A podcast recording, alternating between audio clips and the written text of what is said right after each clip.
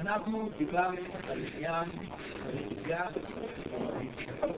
והשנייה, דיברנו על מעלות הראייה כאחד הדברים הוודאיים ביותר, מצד שני על חיסרון הראייה, שהראייה במהותה היא חיצונית ואיננה פנימית. בניגוד לשמיעה, שהשמיעה היא דבר פנימי, חיסרון השמיעה הוא חוסר ודאותה של הרב הנזיר כתב אחד הספרים המדהימים שנכתבו בשבועות האחרונים על ההיגיון העברי, ספר פילוסופי עמוק מאוד, שהוא לא היגיון חזותי, אלא שיעורי, והוא כתב על ההיגיון העברי השני. הבאנו את המדרש המשפט הזה רבי ישמעאל, שכתוב בתורה, וכל העם רואים את התכונות, הרי כל אי אפשר לראות, רבי ישמעאל יוצא מפשוטו של מקרא לשכל, שראו את הנראה ושמעו את המשמעות. רבי עקיבא אמר, רואים ושומעים הנראה רואים דבר שאיך שיוצא מפי הסבורה ונחשב על. מה עומק העניין? הסברנו שמעמד הרצינה היה מעמד עם ודאות של ראייה ועם עומק של שמיעה. זה העולם של רבי יחד. דיברנו על עניינו של אברהם אבינו, גם ביום שישי אנחנו עוסקים בפרשיות האלה, ודיברנו על זה שאברהם אבינו מצווה, לך לך מארצך ומאלך ופתיך אל הארץ אשר אף אק. הקדוש ברוך הוא מתגלה אל אברהם אבינו בעולם ודאי. ההתגלות לאברהם אבינו בעולם של ראייה. גם הלשון של ההתגלויות זה בלשון ראייה, וירא אדוני אל אברהם ויאמר לזרעך את ארץ הארץ הזאת. וירש המזבח לאדוני הנראה אליו. וירא אדוני אברהם ואומר אליו אני את שדי תראה לפניי ואהיה תמים. וירא אדוני בלוני עוברי ויושב בית החולים בכל היום. העולם שלו הוא עולם של ודאות. אצל אברהם אבינו הבאנו שכתוב שגם הקדוש הוא מתגלה אליו לא הספציון וירא, אלא וירא אדוני לאברהם אבינו לברכה את הארץ הזאת ואיש המצטר לאדוני הנראה אליו. כולנו היינו מאוד מאוד רוצים להגיע למציאות שהקדוש ברוך הוא יתגלה אלינו בצורה כזאת ודאית, אלא נראה אליו. וכתולדה מזה הסברנו שאברהם אבינו נעתק במקום ההתגלות, והוא קורא בשם השם. מי קורא בשם השם? אדם שהוא חי בעולם הוודאות, יכול ללכת ולקרוא בשם השם. זה אברהם אבינו שהוא קורא בשם השם. זה פרק י"ב. פרק י"ג אחרי שאברהם אבינו חוזר ממצרים, הסיפור של שרה, כתוב, וילך למסעיו, נגד ועד בית אל, עד המקום אשר היה שם לא בתפילה, בין בית אל ובין העין, אל מקום המזבח אשר עשה שם בראשונה. איזה מזבח זה, ויקרא שם אברהם בשם אדוני.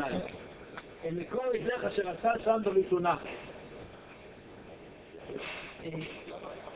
דבר מאוד מעניין, לא כתוב איזה מזבח, אבל כתוב המזבח אשר עשה שם בראשונה. לכאורה בראשונה זה וירא נא אל אברהם ולזכה את הארזות את המזבח הנראה אליו. ויצעד משם הר המסכן ולבית אל ויש בעונו בית אל ים ועין מקדם שמסתר למדה ויקרא בשם אדוני.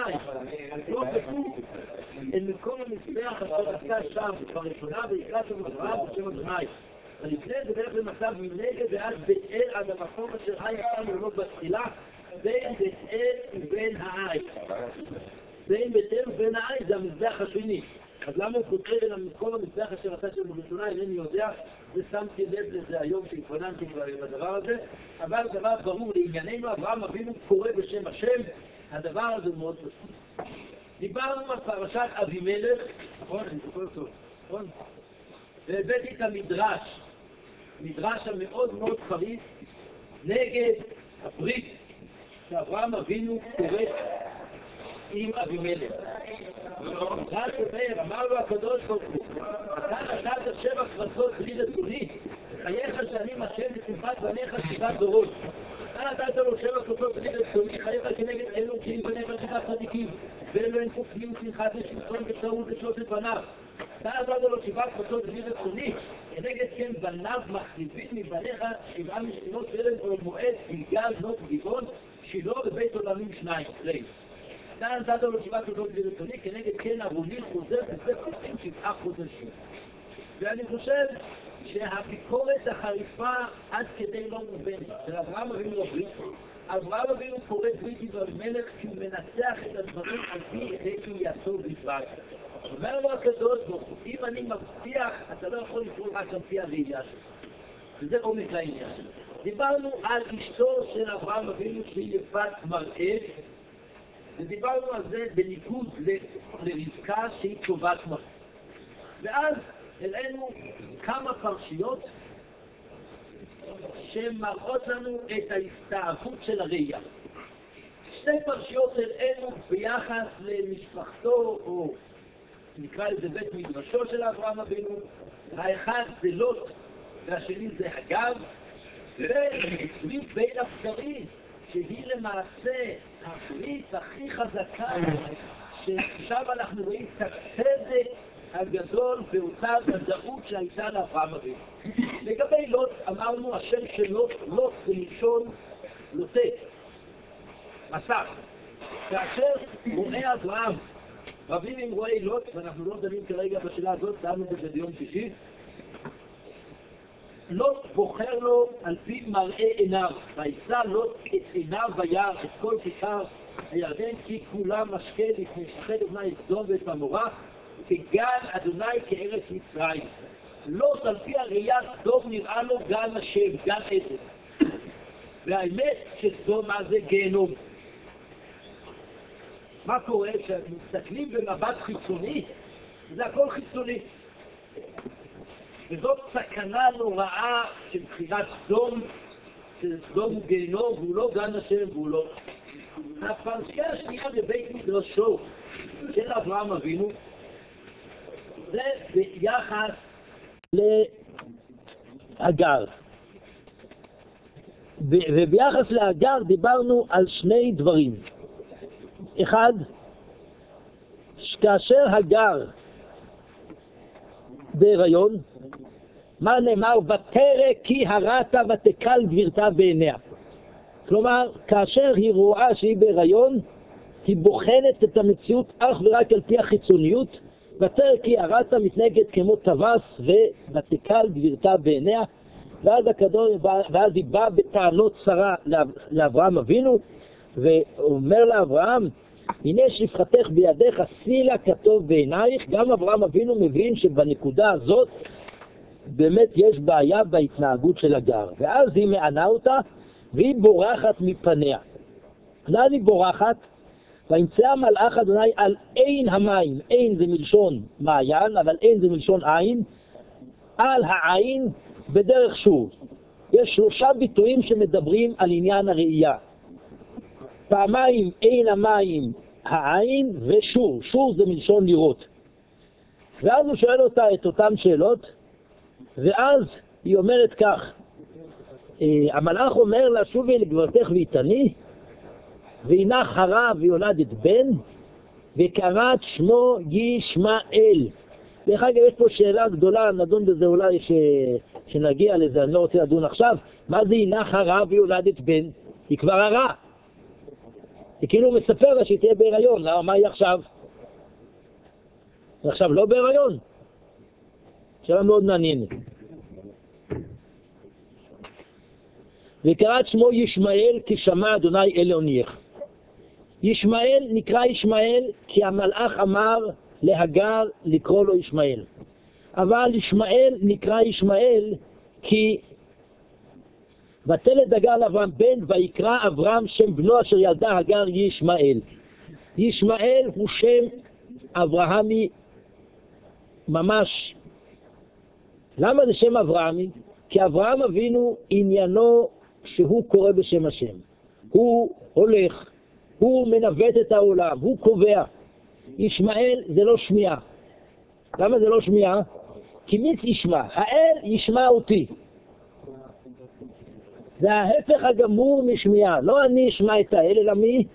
האל ישמע אותי. ולכן צריך לדעת, אנחנו כשלומדים את התורה, אני ארחיב על זה ביום שישי, כשאנחנו לומדים את התורה, אנחנו מתייחסים, ישמעאל רשע, וישר אנחנו מוחאים כפיים, כמו שאמרתי לכם כמה פעמים. אז זה בכלל לא פשוט. אברהם אבינו אין לו ילד, אברהם אבינו מתפלל. אה, לא מתפלל, אברהם אבינו רוצה ילד. אברהם אבינו נולד לו ילד, הוא קורא לו שם ומכניס בשם את כל מאווייו. זה בכלל לא פשוט הסיפור של הגירוש, ויש המון דמיון בין הגירוש לבין עקדת יצחק. זה לא הזמן כרגע לעסוק בזה, אבל אה, נעסוק בזה שנגיע לפרשה הזאת. יש הרבה מאוד דמיון בין הגירוש לבין, אה, לבין אה, עקדת יצחק. כן.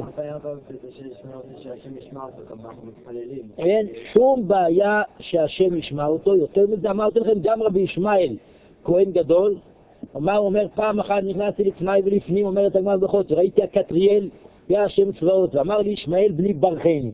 זה התנועה. אני אגיד לך איפה הבעיה. צריך לדעת שהקדוש ברוך הוא איננו עובד אצלנו.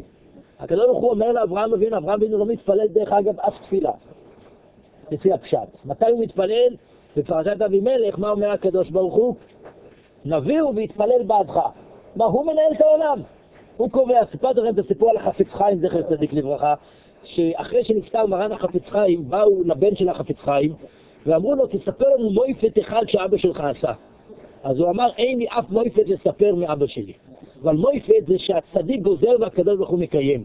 ואבא, כל מה שהקדוש ברוך הוא גזר, הוא קיים.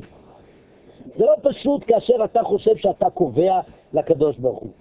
תנועת הנפש של הצדיק, שהוא הבעל הבית, היא מאוד בעייתית. היא בכלל בכלל לא פשוטה. יש בה נקודת אמת, אבל היא בערבון מוגבל, כי סוף כל סוף האדם הוא אדם, עכשיו, אז הנקודה הראשונה היא באמת הנקודה ותרק ירדת, והנקודה השנייה היא יותר חמורה. בפרק כ"א, כאשר הוא משחק עם יצחק, אז מה נאמר? ש... ששרה אומרת גרש האמה הזאת ואת בנה, כי לא יירש בין האמה הזאת עם בני עם יצחק, והקדוש ברוך הוא אומר לאברהם אבינו, אל יירא בעיניך על הנער ועל המטרה, כל אשר תאמר אליך שרה שמע בקולה. כל השלבים הקודמים אברהם שומע לשרה, ועצם העובדה שאברהם שומע לשרה זה תחילת מהלך לעולם השמיעה. אבל בעניין הזה לא היה פשוט לאברהם לשמוע לשרה. וישכם אברהם בבוקר, זה דומה לאיזה וישכם אברהם בבוקר? ויחבוש את חמורו, וגם פה הוא האקטיבי, ויקח לחם וחיימת מים, ויתן אל הגר, שם על שכבה ואת הילד וישלחיה. ותלך ותטע במדבר באר שבע. ויכלו המים מן החמת, ותשלך את הילד תחת אחד השיחים. ותלך ותשב לה מנגד הרחק מתחבי קשת, כי אמרה לרב במות הילד. ותשב מנגד ותישא את קולה ותב. יש פה דבר נורא. הבן שלה הולך למות. ומה היא אומרת? אם אני לא אראה, אל אראה במות הילד. תראו כמה הסתעבות של הראייה. הרי הרבה יותר עמוק זה ההתנהגות של רות, שמה רות אומרת? באשר תלכי אלך, באשר תמותי אמות, ושם מקבר כי המוות יפריד ביני ובינך. זאת אהבה אמיתית. אימא שהילד שלה הולך למות זורקת אותו ואומרת אל אראה במות הילד? מה, רחוק מן העין, רחוק מן הלב? זה קשר, תבינו איזה נזק של השטחיות של הראייה קורית אצל הגר ואצל לוט. הסתאבות נוראה, רואים גן עדן בזמן שזה סדום, אני לא רואה, אז זה הסתאבות מוסרית נוראה. וישמע אלוהים אל כל הנער, ישמעאל הוא ישמעאל, ולכן הקדוש הוא שומע כל הנער. ויפקח אלוהים את עיניה ותרא באר מים, ותלך ותמלא את החמת. אנחנו רואים בצורה מאוד מאוד ברורה, בצורה מאוד מאוד ברורה, את ההסתאבות של הראייה שיש לנו בבית מדרשו של אברהם אבינו, הסתאבות של הראייה שיש לנו הן אצל לוט והן אצל הגר, בשניהם יש לנו הסתאבות של הראייה. כן.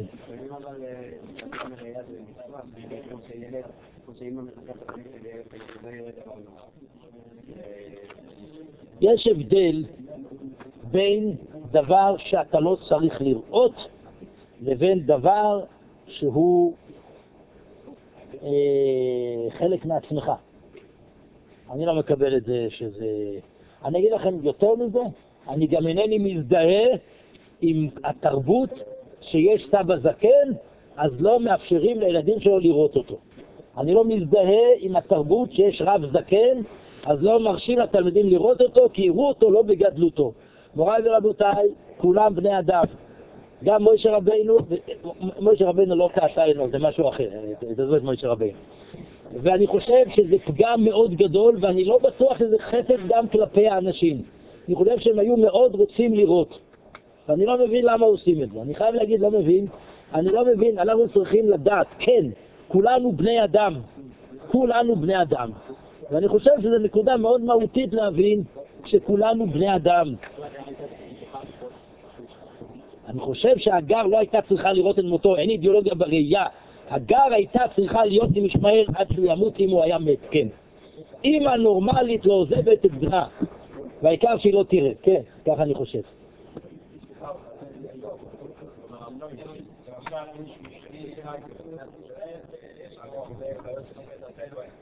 זה שהרעב באפריקה, אני לא רואה אותו, רואה אותו, לא מעניין אותי, זה בעיה מוסרית. כן, ודאי זה בעיה מוסרית.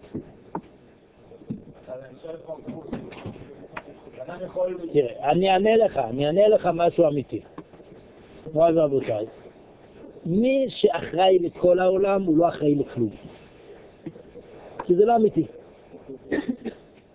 אבל צדיק אמיתי, ככל שאדם צדיק גדול יותר, אכפת לו יותר מכל העולם, כן. המעגלים שלו גדלים יותר. יש דין עניי עירך קודמים, וצריך לדעת שהכפר הגלובלי יכול להוליד בנו חוסר תביעה מוסרית. אנחנו לא יכולים לדאוג לכל העולם. ולכן ההלכה שמה לנו מעגלים, והאחריות שלנו למעגלים שלנו היא יותר גדולים. דיברתי על ג' פרסאות, יש כל מיני דברים. אבל אחרי יש לנו אחריות לעם ישראל.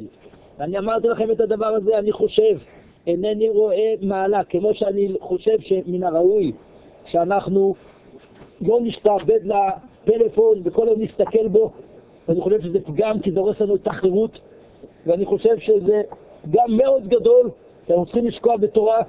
אני רואה ערך שנדע מה קורה לעם ישראל, לא רואה ערך בזה שבן אדם מתנתק. אני חושב, אם אני הייתי היום בית דין הגדול, הייתי מתקן תקנה שלפני תפילה בבוקר, שאדם קם, אני לפחות ככה עושה, כשאני מתעורר בבוקר לפני התפילה, אני בודק מה קרה בעולם, שאני אדע על מה להתפלל. זה קיבלתי מאחד מצדיקי עולם, היה יהודי צדיק, סיפרתי לכם עליו כמה פעמים, הרבי ציון פריימן, ושהוא היה ב...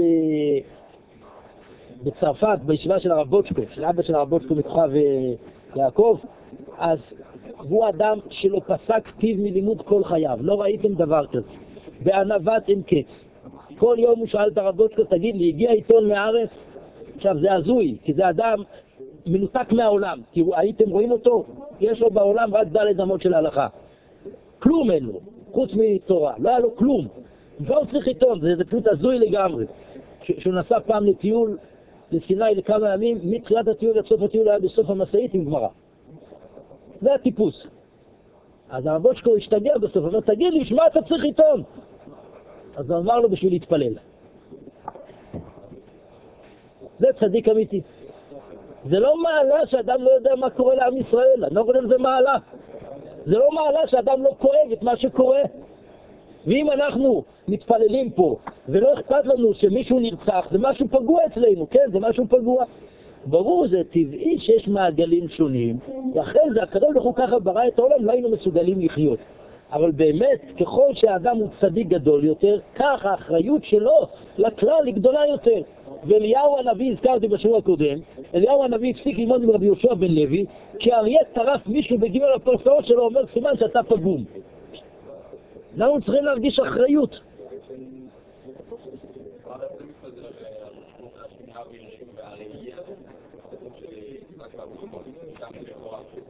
אני אדבר על זה, אני אדבר על זה, אנחנו נגיע לזה, אני אדבר על זה.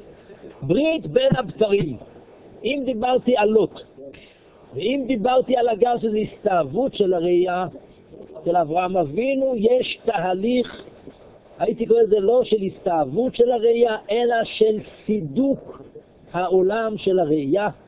והבראת אברהם אבינו לעולם של הנעלם שאיננו משיג. ברית בין הבתרים פותחת אחר הדברים האלה, הדבר ענה אל אברהם במחזה. מה זה מחזה? מלשון מה זה? ראייה. אל תירא אברהם. למי אומרים אל תפחד? למי שמפחד. כך כותבים גם כמה פרשנים פה, נדמה לי החזקוני. אל תירא למי שמפחד. האם אברהם אבינו זה דמות שמפחדת? כן, הנה כאן, הוא מפחד, נכון? אין נכון, אני לא יודע אם פחד זו המילה נכונה, אבל פה מופיע במפורש פרק ט"ו, אל תירא אברהם, אנוכי מגן לך שכרך הרבה מאוד. ויאמר אברהם, אדוני אלוהים, מה תיתן לי, ואנוכי הולך ערירי, ובן משק ביתי הוא דמשק אליעזר. אתם יודעים, אברהם אבינו קורא בשם השם. לוקח את אשתו, לוקח את לוט, הוא מצליח לנווט את העולם, אבל יש תחום אחד שאיננו שולט בו. מהו התחום שהוא לא שולט בו? הזרע. הזרע, אברהם אבינו לא שולט. הוא לא שולט. אומר, מה תיתן לי? ויאמר אברהם, אני לא נתת זרע, והנה בן ביתי יורש אותי. והנה דבר אדוני אליו לאמור, לא יירשך זה, כי אם אשר יצא ממך הוא יירשך. יצא ממך זה לכאורה יכול להיות גם ישמעאל. ויוצא אותו החוצה ומרבט מהשמיים וספור הכוכבים ותוכל לספור אותם ואומר לו כה יהיה זריך. הוא אמנם משתמש בו בלשון של ראייה, אבל הוא מראה לו דבר שמה? שהוא לא יכול לראות. כלומר, תשימו לב מה הוא עושה פה, הוא עושה פה תרגיל מבריק. הוא מצד אחד אומר לו, תסתכל, הבט נא השמיימה וספור הכוכבים אם תוכל אה, לספור אותם, ויאמר לו, כה יהיה זריך. ויאמר אליו, ואז מה ההמשך? התחל לעגלה משולשת, אני לא אקרא את הכל, אה, ויאמר לאברהם, ויהי השמש לבוא, ותרדמה נפלה על אברהם, והנה אימה, חשיכה גדולה נופלת עליו. מוריי ורבותיי, ברית בין הבתרים היא ברית של אברהם אבינו שהוא עומד מול אי ידיעה, מול אי ראייה, מול ראייה שהוא לא מסוגל לספור אותה, מול אימה חשיכה, מול יראה. ראייה ויראה זה אותן אותיות. מדוע? כי מי שרואה אינו ירא. ומי שירא, למה הוא ירא? כי יש לו נעלם, הוא לא יודע מאיפה יתקפו אותו. הירא אינו רואה. ולכן נאמר אצל אברהם אבינו, אל תירא, פה זה כבר סדק עמוק מאוד בעולם הראייה של אברהם. ואנחנו רואים שבאמת בפרשת הגר, אני קודם דילגתי, אברהם אבינו עובר ברמה מסוימת לעולם של שמיעה. עד עכשיו אנחנו לא יודעים מה היה עם שרי. היא בסך הכל מנווטת על ידי אברהם אבינו, אפילו בירידה למצרים מנווטת על ידי אברהם אבינו. אבל מה יש פה? ותאמר שרי אל אברהם, הננה צרה לידי מלדת, בואנה אל שפחתי, אולי ייבנה ממנה. וישמע אברהם לקול שרי. שרה רוצה להיבנות משפחתה, והיא נותנת לו איזושהי עצה שהיא על דרך השכל, אבל מי שמציע את זה לשרי ולא אברהם. פעם ראשונה שמופיע, וישמע אברהם לקול שרי, ופה הוא שומע לא בגלל ציווי. דרך אגב, נקודה אחת החסרתי בעניין ברית בין הבתרים, שמה נאמר? והאמין באדוני ויחשבה לו צדקה. מה ה big deal של הצדקה? אם הקדוש ברוך הוא היה מבטיח לי, גם אני הייתי מאמין לו. לעניות דעתי זה עמוק מאוד, כי אברהם אבינו, שעולמו הוא עולם שהוא מנהיג אותו, הוא הנביא, הוא קורא בשם השם, פתאום אומרים לו דבר שהוא לא יכול להבין איך הוא יקרה, והוא מאמין. אומר הקדוש ברוך הוא ויחשביה לא צדקה, זה עניין עמוק מאוד שהוא מחשיב לו את זה לצדקה.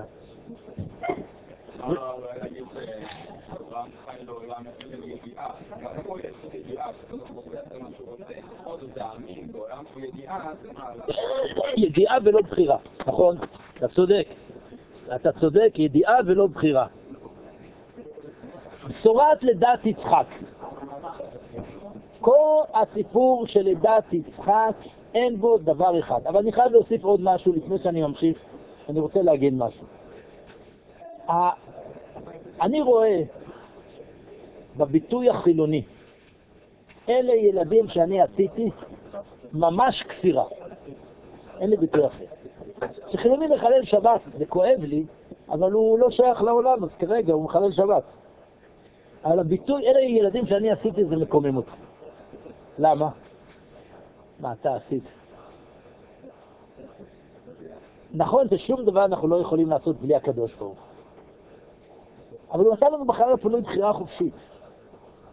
איזה ילד ייוולד? זה בזכות מעשה האדם? זה קצת ענווה. קצת ענווה צריך. מה זה הדבר הזה? אתה עשית? מי אתה שאתה עשית?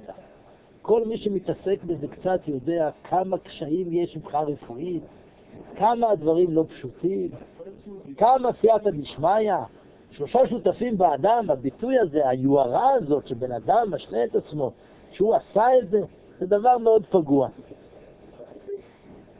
לגבי בשורת לידת יצחק, נאמר ככה, ויהי אברהם בן תשעים שנה ותשע שנים, וירא אדוני אל אברהם ואומר אליו, אני אל שדי תלך לפניי ואהיה תמים.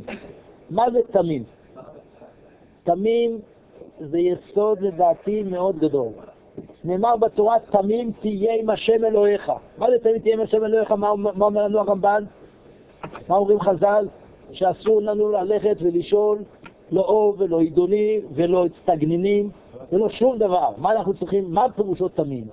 שאתה צדקתם והקדוש ברוך הוא מנהיג את העולם, לא אתה. הקדוש ברוך הוא אומר לאברהם אבינו, אה, וירא אדוני אל אברהם ואומר אליו, אני אל שדי, תתהלך לפניי ואהיה תמים. אני רוצה להוסיף עוד משהו, נתתי על זה שיחה בליל שבת. שלוש הליכות יש אצל אברהם אבינו. לך לך מארצך ומארצך מבית אביך אל הארץ אשר הרקע. לך לך אל אחד הערים אשר אומר אליך. והדבר האמצעי, תלך לפניי ואהיה תמים. אני מוסיף הרבה על מה שאמרתי בליל שבת, כי אני חושב שאמרתי את זה בצורה לא עמוקה. עכשיו אני אגיד משהו אחר. ברור, אני אמרתי שאיזה ניסיון גדול יותר, אז העולם אומר שניסיון העקדה הוא הניסיון הכי גדול. ואני חושב שהניסיון היותר גדול זה יתהלך לפניי ויהיה תמים. להתהלך כל הזמן. אבל פה אנחנו צריכים להוסיף רובד שלא אמרנו אותו. כאשר אנחנו מדברים על עניין בשורת הזרע, שלא אתה מוביל את זה, ובכל זאת אומר לך הקדוש ברוך הוא, אתה תתהלך לפניי, אבל תהיה תמיד. זה הרבה יותר מסובך. ללכת כאשר אתה הוא הקובע, זה דבר אחד. אבל התהלך לפניי ואהיה תמים, זה משהו אחר, לא אתה הקובע.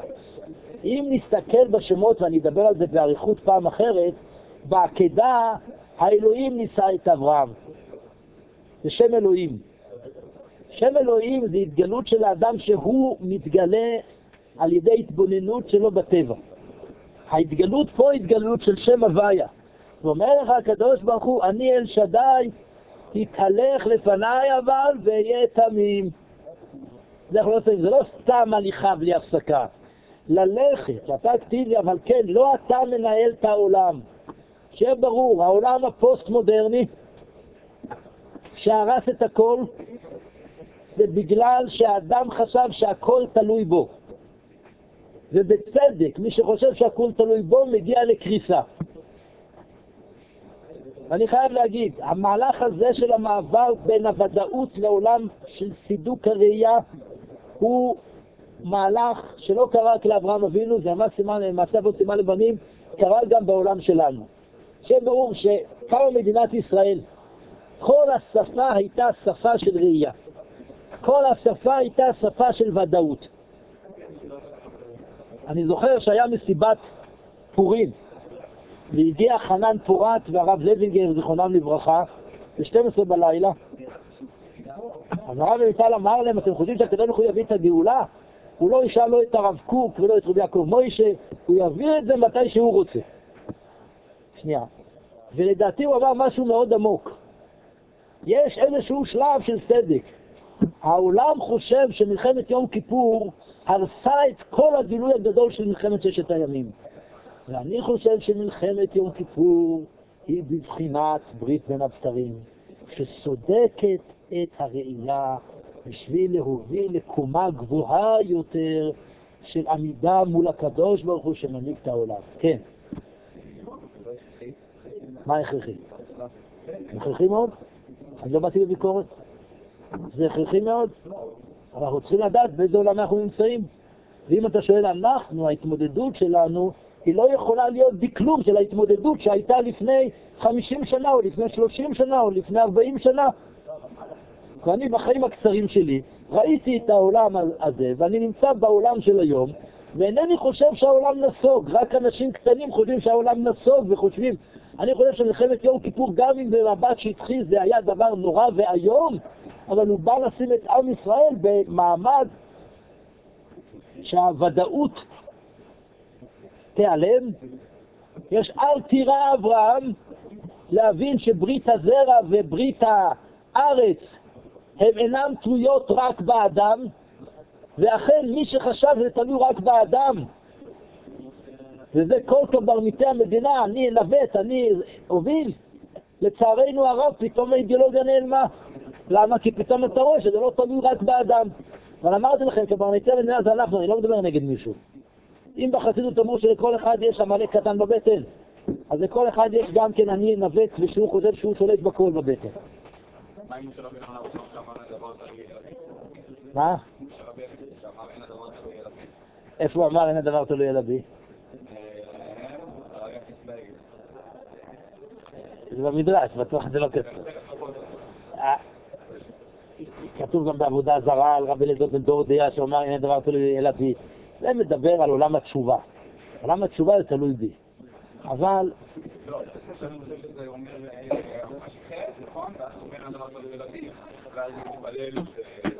כן, יש מציאויות שהדבר תלוי מבחינת התשובה באדם, ואני לא באתי להכות את תפקיד האדם.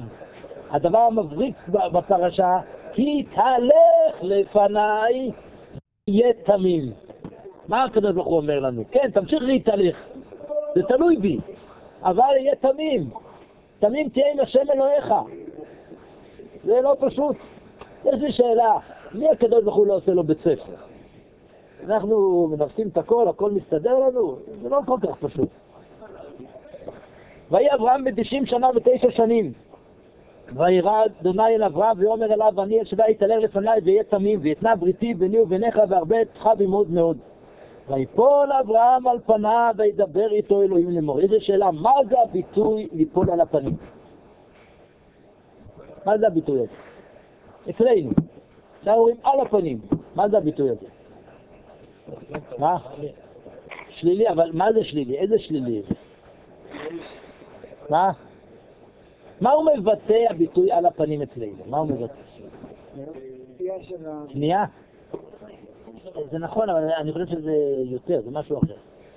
יש דברים מאוד קשים, אבל אדם מתעשת ומסוגל להתמודד. אדם נמצא אפילו בקרב קשה.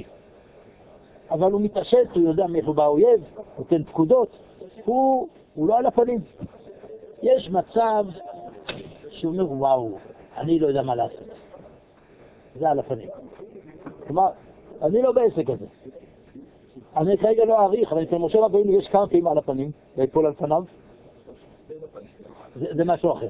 ויסתר פניו זה דבר אחד. אבל שכתוב, אצל אברהם אבינו ואחרי זה אצל משה רבינו, ויפול אברהם על פניו, אברהם אבינו פתאום מבין, עד עכשיו הוא עם פניו מוביל את העולם. הוא אב המון גויים, עברך וברכך, הוא נלחם מלחמות כמו שדיברנו, ונהיה מלך העולם. אתם מבינים על מה אנחנו מדברים? כוח אדיר שיש לאדם, כל שעת תחת רגליו, אומר דוד המלך בתהילים.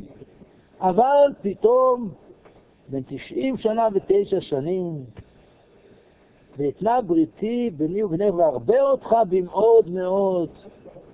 הזוי. אדם בן תשעים ותשע, שאשתו אין לה רחם לפי הגמרא ביבמות, וגם אם יש לה רחם, בגיל שלה שלא יכולה ללדת, אומרים לך, תלד. אברהם אבינו אומר, וואלה, אני לא מבין. זה על הפנים. כלומר, זה לא שאומרים לך פה משהו שאתה יכול להלך איתו. זה כבר יצא, קודם אמר, יתהלך לפניי. הוא אומר, אני לא יכול להתהלך, הוא נופל על פניו. אני הנה בריתי איתך והיית לאב המון גויים, ולא יקראו את שמך אברהם והשמך אברהם כי אב המון גויים נתתיך. מוריי ורבותיי, הביטוי הזה של אברהם, כותב על זה הרב הנזיר בכל הנבואה. הנפש המעולה, המבקשת אלוהים באמת, בחוקרה סדר שמיים ותקופות כוכבים ומזלות, עולה על המדמים שהכל בעולם נעשה מכוחות הנכללים במספרים וייחוסיהם, שמעריצים את היש הנראה ואת הבלתי נראה המושכל אינם משיגים. כי הנפש כוחותיה פנימה נסעדים, מהד קול, שכל בלתי נראה, פועל נפלאות, וכן אבי העברים שמע את המאמר הקדוש, צא מהסתגננות שלך. אברהם אינו מוליד, אבל אברהם מוליד. נשתנה שמו ונקרא אברהם, אבי הטון, אבי המון, המית, הד, קול רם, כי אבי המאמר החיצוני הוא המאמר הפנימי. כאשר בא הקדוש ברוך הוא לאברהם ונותן לו שם חדש, לכאורה הפסקה הזאת היא ההפך מכל מה שאמרנו, אבל היא בדיוק נעשית בשלב של הזרע. כי אז המביא, רפי אותך במאוד מאוד, נוצריך לגויים ומלכים, ממך יצר. כן.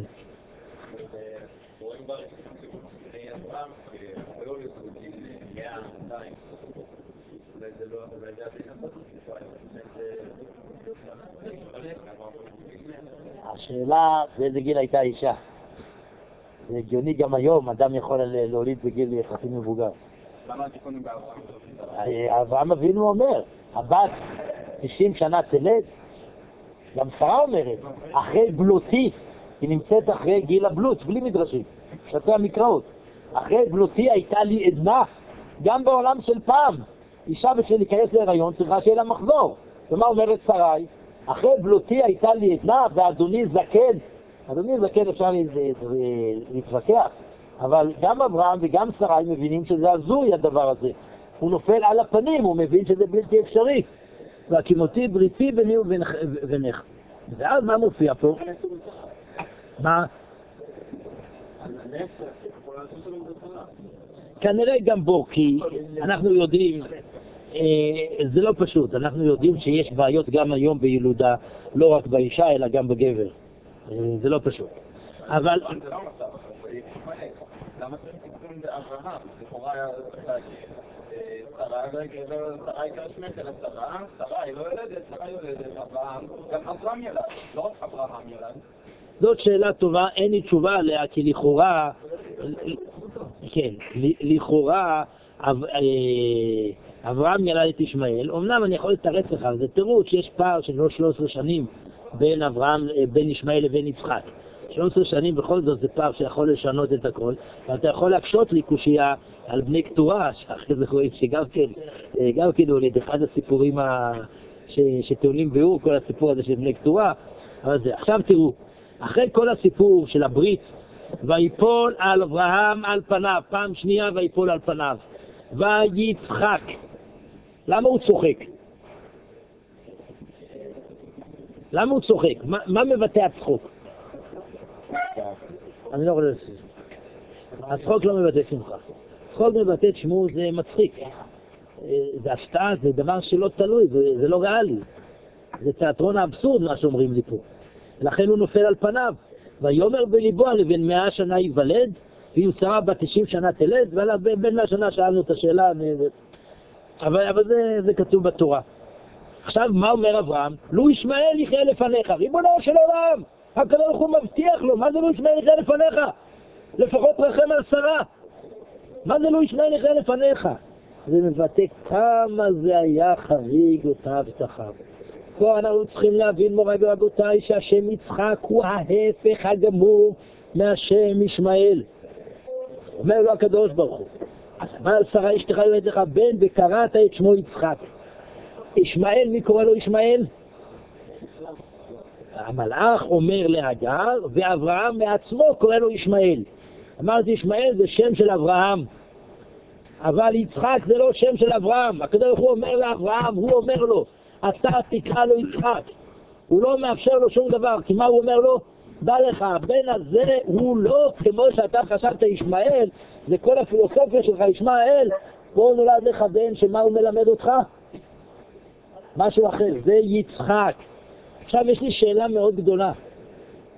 למה הקדוש ברוך הוא, מה הסיבה שהקדוש ברוך הוא לא בא בתביעה לאברהם אבינו כמו שהוא בא בהמשך הפרשה בתביעה לשרה כאשר הוא מספר לה את בשורת הזרע בתחילת פרשת וירא? למה שם הוא אומר למה צחקה שרה? ומה אומרת שרה?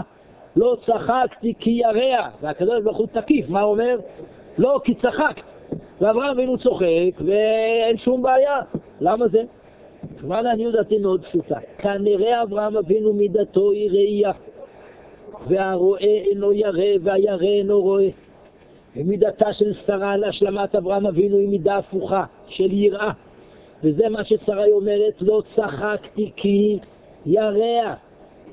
האדם הרואה שהוא צוחק זה טבעי, כי זה לא תלוי בו, זה לגיטימי הצחוק.